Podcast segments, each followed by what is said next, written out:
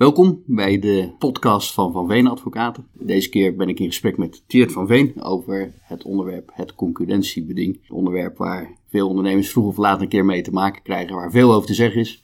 En waar Tjeerd kort geleden een kennissessie over heeft gehouden bij ons op kantoor onder de titel De zin en de onzin van het concurrentiebeding. Ja, zo is het.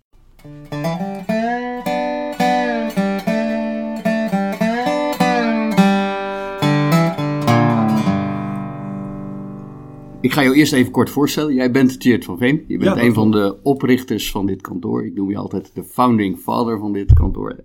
En jij bent werkzaam in eh, het arbeidsrecht, de arbeidsrechtpraktijk, naast het vastgoed en de ondernemingsrechtpraktijk. Al heel lang advocaat, 40 jaar. En mijn naam, 41 zelfs, ja. ja, 41 jaar, Ja. de tijd vliegt. Ja. Eh, mijn naam is Aart-Jan Stokkers. Eh, ik ben werkzaam in de sectie arbeidsrecht, ook net als jij. Ja. En wij zijn compagnons van dit kantoor. Kun je even beginnen met uit te leggen wat een concurrentiebeding precies is? Ja, waar, waar de kennissessie over ging, eh, dat was ook specifiek het concurrentiebeding in arbeidsrelaties. Hè. Ik heb ook gezegd, eh, er zijn natuurlijk concurrentiebedingen ook in allerlei andere overeenkomsten. Met name de overnamepraktijk en de overnamecontracten. Je verkoopt je onderneming en dan kun je niet natuurlijk een dag later weer met hetzelfde onderneming eh, daarnaast beginnen. Ehm, je hebt ook concurrentiebedingen en aandeelhoudersovereenkomsten. Maar specifiek gaat het nu even over de Oh, de arbeidsrelatie. Ja. En, en we hebben ook eh, daarbij gezegd en aangegeven, wa- waarom is dat belangrijk? Dat is belangrijk omdat de wet bepaalt dat de rechter in zo'n beding kan ingrijpen. Dus je kunt als werknemer zo'n eh, beding hebben afgesloten, werknemer en werkgever samen. En dan kan wel afgesproken zijn dat je bepaalde dingen niet mag doen. Je mag niet concurreren eh, met je werkgever als je weg bent, als de arbeidsrelatie is beëindigd. Maar toch kun je daar als werknemer vanaf eh, en naar de rechter stappen en tegen de rechter zeggen: Help mij hier vanaf, want dit is allemaal niet redelijk. En een beetje gek trouwens dat ik dat allemaal aan jou zit te vertellen, zo, want jij weet er net zoveel van als ik, maar zo is het nu eenmaal. Zo hebben we het hier hè? afgesproken. Ja. Ja. Maar eh, nog even, om eh, te beginnen. hè. Eh, Zo'n concurrentiebeding, wat spreek je daar dan precies in af? Werknemer en werknemer spreken met elkaar af, als ik het even op zijn plat Hollands mag zeggen, dat als de eh, arbeidsovereenkomst is geëindigd, dat dan gedurende een bepaalde tijd, een jaar of twee jaar of zes maanden, wat je afspreekt, de werknemer niet werkzaam mag zijn voor een concurrerende onderneming. En waarom zou eh, een ondernemer dat willen afspreken? Nou, omdat een, eh, een werknemer soms hele gevoelige bedrijfsinformatie heeft, waarvan hij niet wil dat hij bij de concurrent terechtkomt.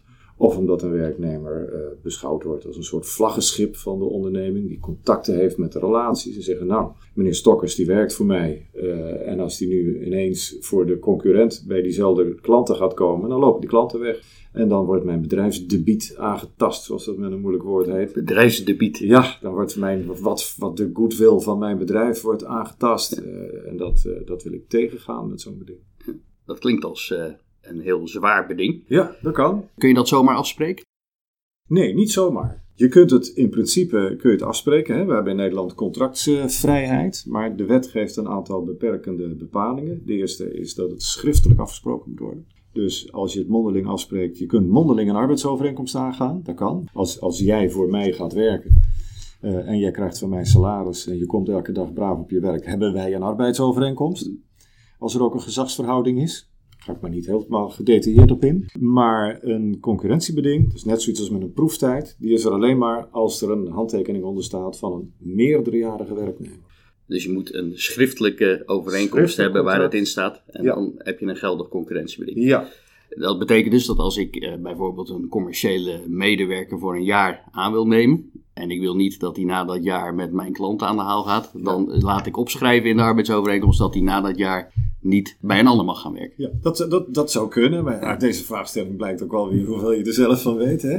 De wet stelt ook bepaalde vereisten aan concurrentiebeding in een contract voor bepaalde tijd. Het mag dus in een contract voor onbepaalde tijd, eh, kun je dit soort dingen opschrijven. Voor bepaalde tijd kan het ook, mits je er dan ook in opschrijft, in datzelfde beding, waarom je dat zo belangrijk vindt als werk. Dus eh, welk zwaarwegend bedrijfsbelang, zo noemt de wet dan, heb je erbij. Dat moet heel concreet zijn. Daar heeft eh, de, de advocaat-generaal bij Raad pas een heel verhaal over geschreven. Zegt zomaar een motivering erin is onvoldoende. Dat moet helemaal uitgesplitst worden van om die en die reden. Hij zit op die functie. Hij komt met eh, die en die gevoelige bedrijfsinformatie in aanraking. En dat is het risico dat ik dan zou lopen. En daarom krijg jij dit beding voor je kiezen. En dat moet echt heel goed dan Ja. opgeschreven worden. Heel goed gemotiveerd worden. Zo niet, is het nietig, gaat het weg. eh, Hoef je er niet meer aan te houden als. Klaar. Dus daar moet ook, als je het wil opschrijven, vooraf goed over nagedacht worden. Ja, dan moet je gewoon eh, informatie inwinnen bij stokkers. Zo simpel is het.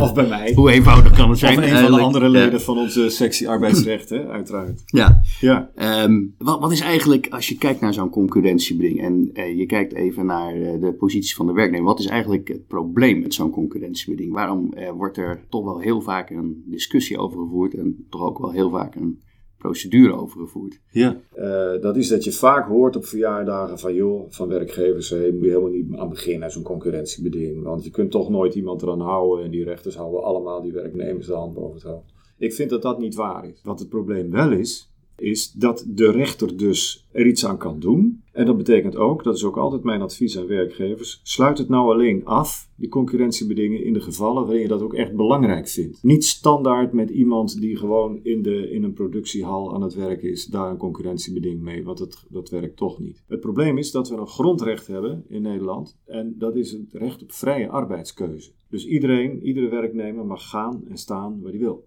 En zo'n concurrentiebeding is daar een inbreuk op. Dus stapt een werknemer naar de rechter en die zegt: Ik wil er vanaf, dan is het uitgangspunt. Ja, deze meneer of deze mevrouw heeft recht van vrije arbeidskeuze. Ja. Dus werkgever, legt u nou eens uit. Waarom zou u nou deze werknemer aan dit beding moeten houden? Ja. Wat is uw belang daarbij? Vroeger, daar ga je altijd over praten als je wat ouder wordt. Hè? Eh, vroeger was dat anders. Dan, dan, dan kwam je in de rechtszaal en dan zei de rechter: Ja, meneer en mevrouw, u hebt daar toch voor getekend. Waarom zou u daar niet aan houden? Ja, dat maar dat is volstrekt omgekeerd. Ja. Door dat recht van vrije arbeidskeuze is het nu echt zo dat je zegt: Ja, eh, je moet gewoon van goede huizen komen als werkgever. En uiteraard een goede advocaat hebben. Om eh, ervoor te zorgen dat je dat concurrentiebeding overeind houdt. En als je daar echt goede argumenten voor hebt, dan lukt dat ook. Want hoe gaat, hoe gaat zo'n rechter daar nou mee om? Als je, hij hoort al die argumenten. Kun je eens wat voorbeelden noemen van argumenten die een werkgever of een werknemer naar voren zou kunnen brengen? Ja, de werknemer komt in de regel met het argument van luister, eens, ik kan een mooie move maken in mijn carrière. Ik heb betere carrièreperspectieven bij die nieuwe werkgever. Ik verdien een beter salaris. Ik rij een mooiere auto. Ik werk dichter bij huis. Ik heb veel minder woon-werkverkeer. Ik heb leukere collega's. De werksfeer vind ik eh, veel leuker. Dus dat wordt aan de ene kant in dat schaaltje van die rechter gelegd. Aan de andere kant komt de werkgever ermee die zegt: Ja, ik heb eh, geïnvesteerd in deze werknemer. Ik heb hem heel veel scholing en cursussen geboden. En daar kan hij allemaal zijn voordeel mee doen. Ik heb hem gevoelige bedrijfsinformatie verschaft, wat ik net al zei. Hè. En hij heeft eh, eh, veel contact met mijn klanten. Als hij daarmee weg gaat lopen, dan ja, dat is zo slecht voor mijn bedrijf. Dan moet ik straks mensen gaan ontslaan. Dan wordt mijn hele, hele zaak wordt, Ja. ernstig aangetast. Dat zijn zo de argumenten, argumenten die de rechter moet wegen. Ja, En die moet de rechter wegen. Ja, En dat kan de rechter doen op, eh, in, in een procedure die door de werknemer begonnen wordt, bijvoorbeeld. Die kan zeggen: ik, ik wil nu heel snel erheen. Dan kan het ook voorlopig laten schorsen, zo'n concurrentiebeding. Eh, in een zogenaamde bodemprocedure, waarin dan het beding geheel of gedeeltelijk zou kunnen worden vernietigd. Dat kan een werkgever ook doen. Als die zegt: Ik zie dat die werknemer daar aan het werk is gegaan, ik wil het niet. Ik wil hem een verbod laten opleggen door Ja. de rechter. Ik wil het niet laten aankomen op een eventueel boetebeding, maar ik wil dat er een dwangsom aan verbonden wordt. waarom zou je daar nou een dwangsom voor nodig hebben of een boete? Als er geen, geen boete of geen dwangsom op staat, dan ben je erop aangewezen om aan te tonen wat je schade is. Dus dan moet je schade claimen. En dan, eh, ja, ga er maar aan staan. Ja. Eh, ik, Ja. ik heb minder omzet. Komt dat dan omdat die werknemer daar werkt? Ja. Of omdat je zelf minder je best Dat wordt lastig inderdaad. Dus Dat daarom, lastig. Dus verstandig is altijd een boeteclausule. Boete kan ook weer door de rechter gematigd worden. En als je dat vergeten bent, ja, dan moet je bijna wel naar de rechter stappen. Als je hem echt aan wil houden en hij doet het niet. Om te zeggen, luister eens, eh, ik wil dat hij eh, daar weggaat. En wat kan een rechter doen uiteindelijk eh, als je hem gevraagd wordt te oordelen? Wat kan hij met dat beding doen? Kan hij zeggen het is niet geldig? Of kan Ja, hij kan, hij kan het schorsen in afwachting van een definitieve beslissing. Of hij kan het, zoals de wet dat noemt, geheel of gedeeltelijk vernietigen. Dus hij kan er van alles mee. Eh, hij kan ook zeggen, nou, het beding is afgesloten voor heel Nederland, maar ik vind dat deze werkgever er alleen maar belang bij heeft om dat in de provincie Gelderland te doen. En deze werknemer die gaat nou toevallig in de provincie Utrecht werken, dus dat mag wel. Dus ik beperk het tot Gelderland. Ja. Hij kan ook zeggen, ja, het is afgesloten voor twaalf maanden, maar dat vind ik eigenlijk wel wat lang in dit geval. Dus ik maak er zes maanden van. Overigens zijn er twee gerechtshoven in Nederland die als uitgangspunt hebben aangegeven dat een jaar eigenlijk wel voldoende moet zijn. Eén jaar. Ten, duur ja, van één één jaar. twaalf maanden. Tenzij er sprake is van bijzondere omstandigheden. Juist. Dus als er iets bijzonders is, dan kan het ook langer.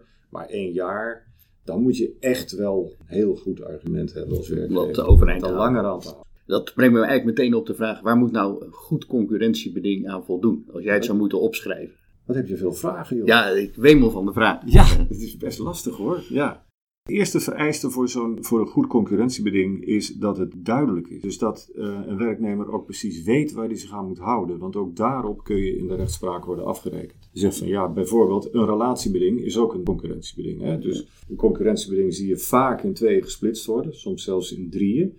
Dat eerst gezegd wordt, je mag niet bij een concurrerende onderneming werken.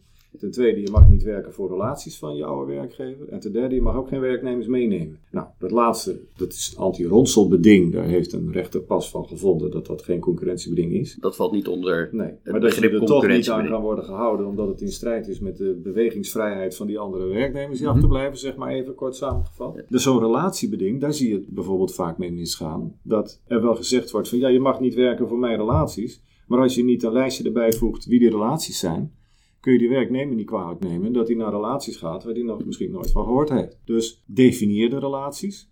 Goed opschrijven. Goed opschrijven. Hè? Bijvoorbeeld in de zin van een relatie is, eh, is iedereen die van ons eh, de afgelopen jaren een factuur heeft gekregen, of een offerte of iets dergelijks.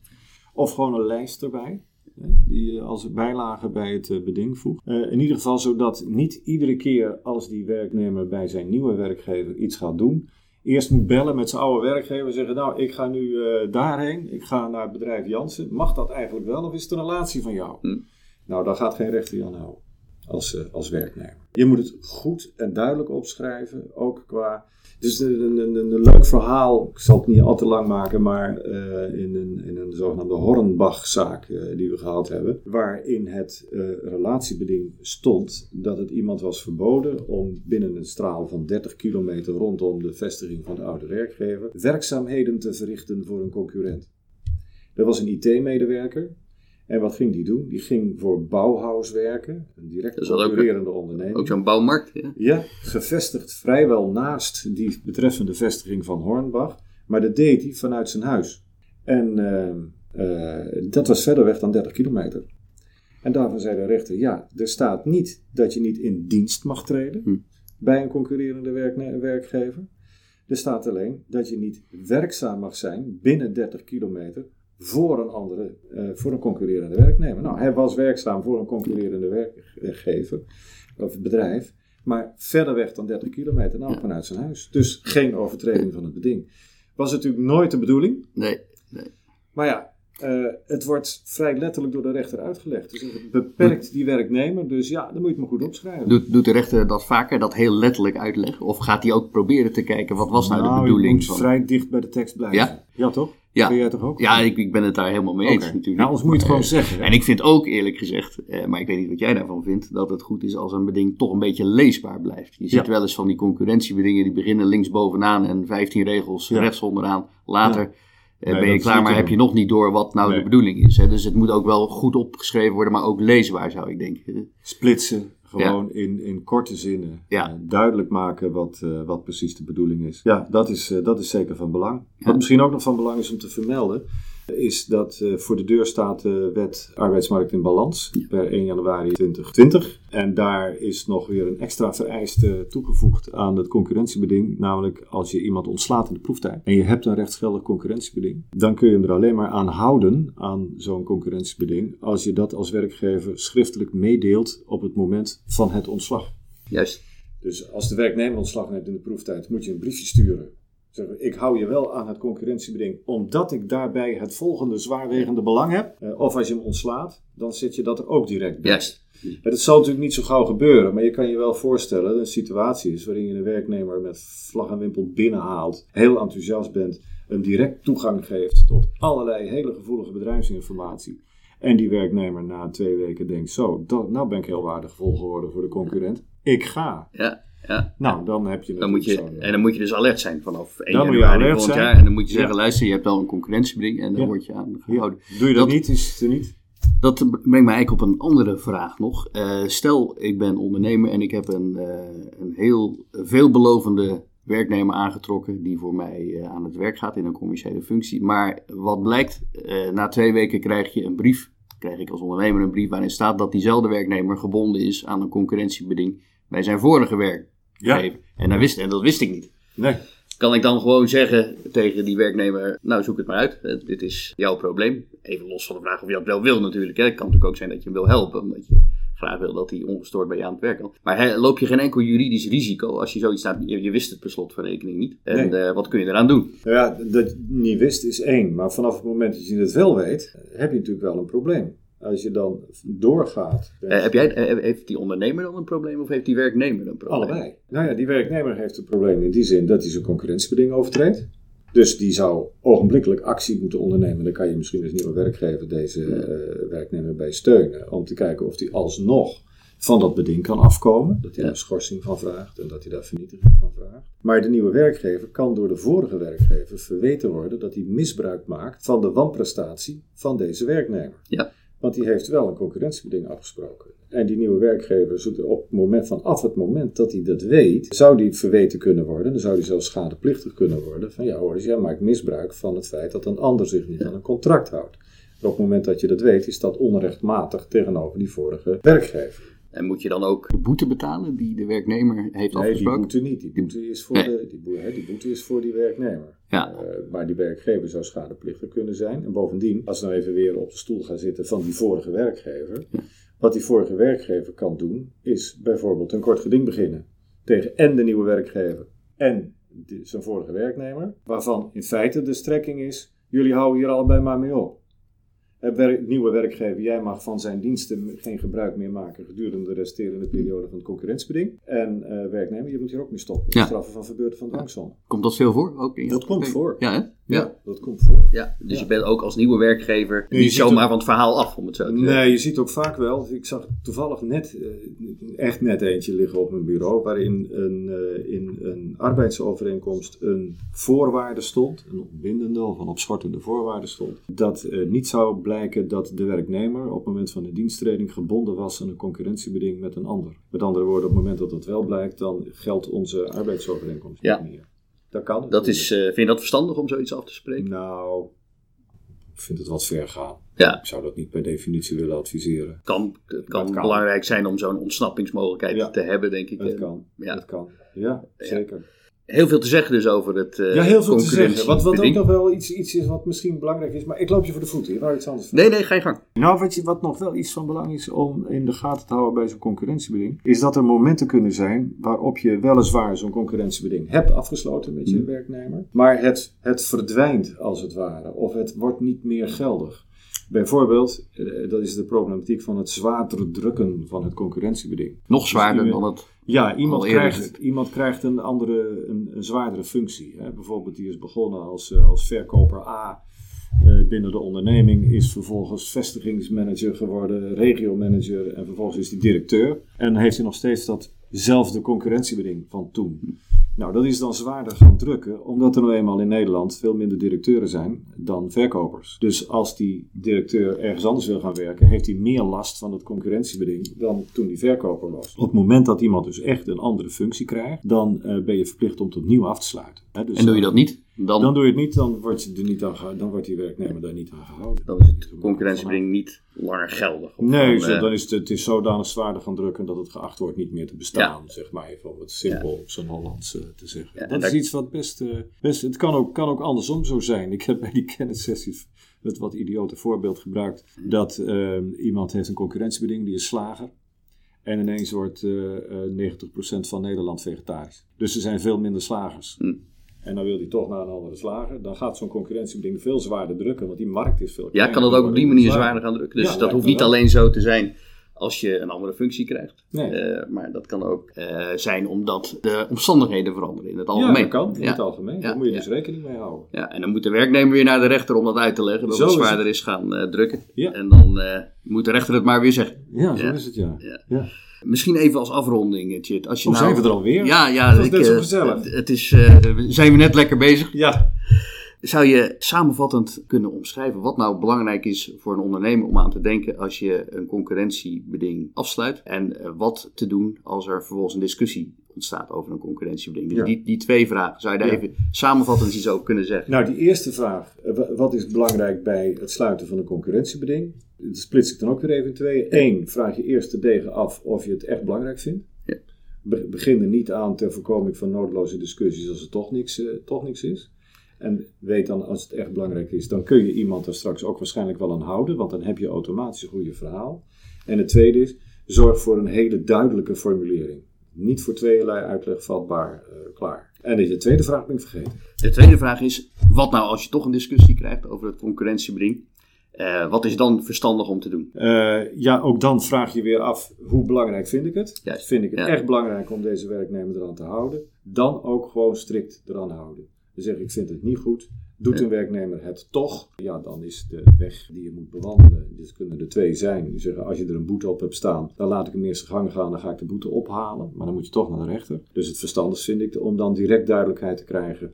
En desnoods een kort geding naar de rechter Ja, te stappen. kort geding, En hè, dan is ja, kort geding kort- is dan via de advocaat Ja, kort geding doen en eh zeggen een verbod laten opleggen. ja. en dan weet je waar en je dan zie je heel vaak dat die werknemer in datzelfde kort geding een tegeneis instelt en dat hij daarin vraagt om het, om het concurrentiebeding te Ja, schorsen. dus dan krijg je in één keer meteen alle vragen die zich voordoen En dat is in één zitting. meestal, eh, zoals je weet, in een periode van een paar weken gedaan. Ja. Je kunt snel eh, terecht bij de rechter als je echt haast hebt. En dan krijg je na zo'n zitting, eh, zo'n zitting vindt plaats meestal binnen zes weken, maar vaak wat sneller.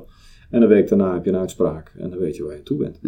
Helder, dankjewel Tjeerd. Hartelijk dank ook voor het Ja. luisteren. Vergeet niet te abonneren op de podcast van ons kantoor, zodat je automatisch een melding krijgt als er een nieuwe uitzending is. Dat kan via iTunes, Spotify, YouTube, Podbean of Stitcher. Laat gerust weten wat je van deze podcast vindt en tot horens de volgende keer.